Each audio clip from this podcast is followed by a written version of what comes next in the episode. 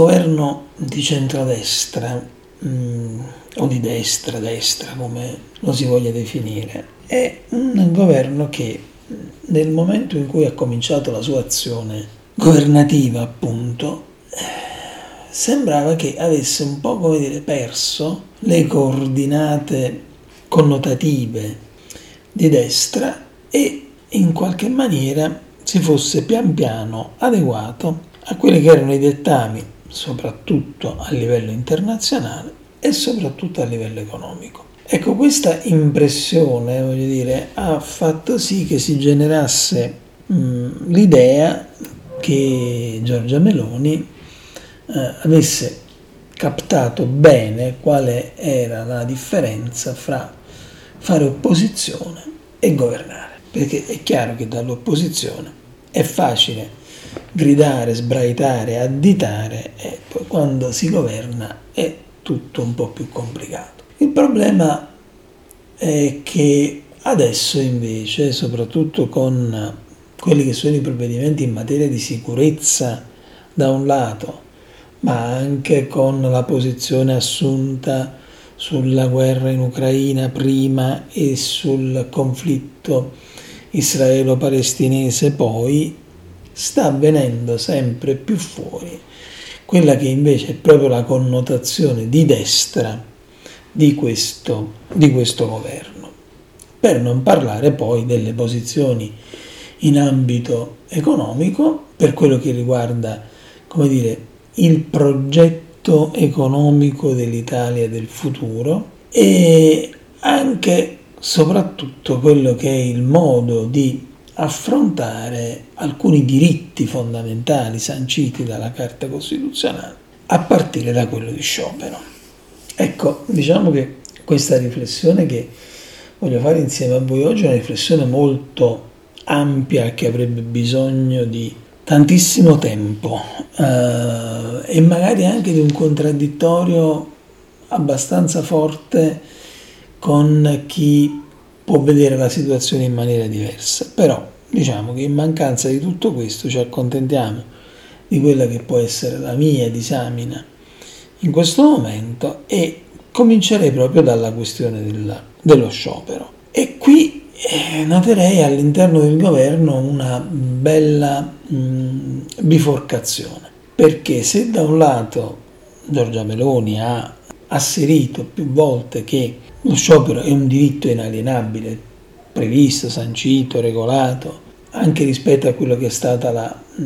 lo sciopero e le persone scese in piazza portate chiaramente da CGL e Will. Dall'altro canto invece eh, c'è Salvini, ministro dello stesso governo, che in realtà invece la cosa l'ha considerata completamente diversamente, tanto è vero che addirittura ha fatto ricorso alla precettazione e uno strumento raramente utilizzato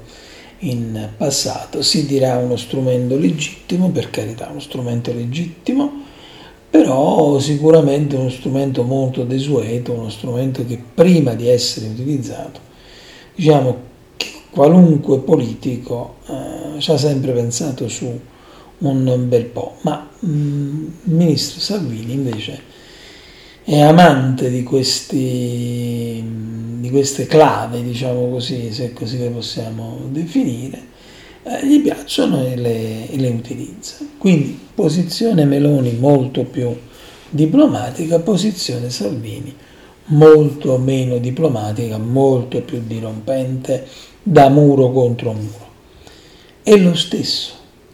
dicasi, in relazione al discorso immigrazione, dove da un lato il Presidente del Consiglio cerca di andare a trovare soluzioni internazionali, europee e non solo, eh, mentre dall'altra, dire, il Ministro delle Infrastrutture continua a cercare sempre eh, il muro contro muro e eh, in ogni occasione possibile ed immaginabile. Sulla guerra in Ucraina, sul conflitto israelo-palestinese,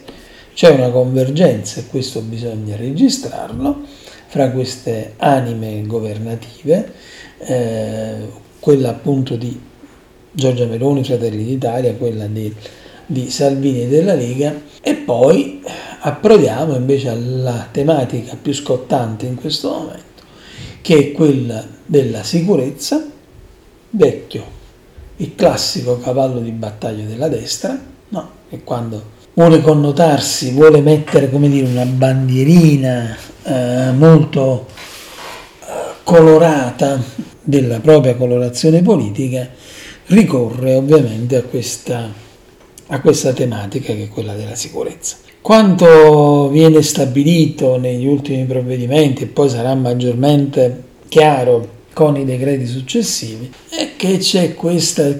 questo giro di vite mh, nei confronti di quella che potremmo definire la microdelinquenza, la uh, delinquenza, come dire, quella,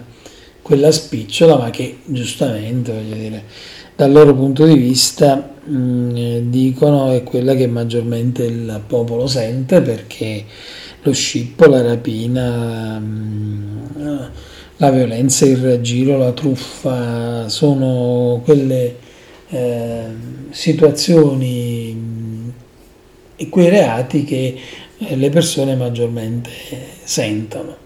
E qui scattano gli inasprimenti di pena ehm, e tutta una serie di eh, provvedimenti che già hanno preso le mosse da quello che è stato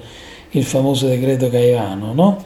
E ehm, quasi a ripensare quello che è un po' la base del diritto penale italiano in senso molto più aggravante per chi commette determinati tipi di reati, a prescindere dal fatto che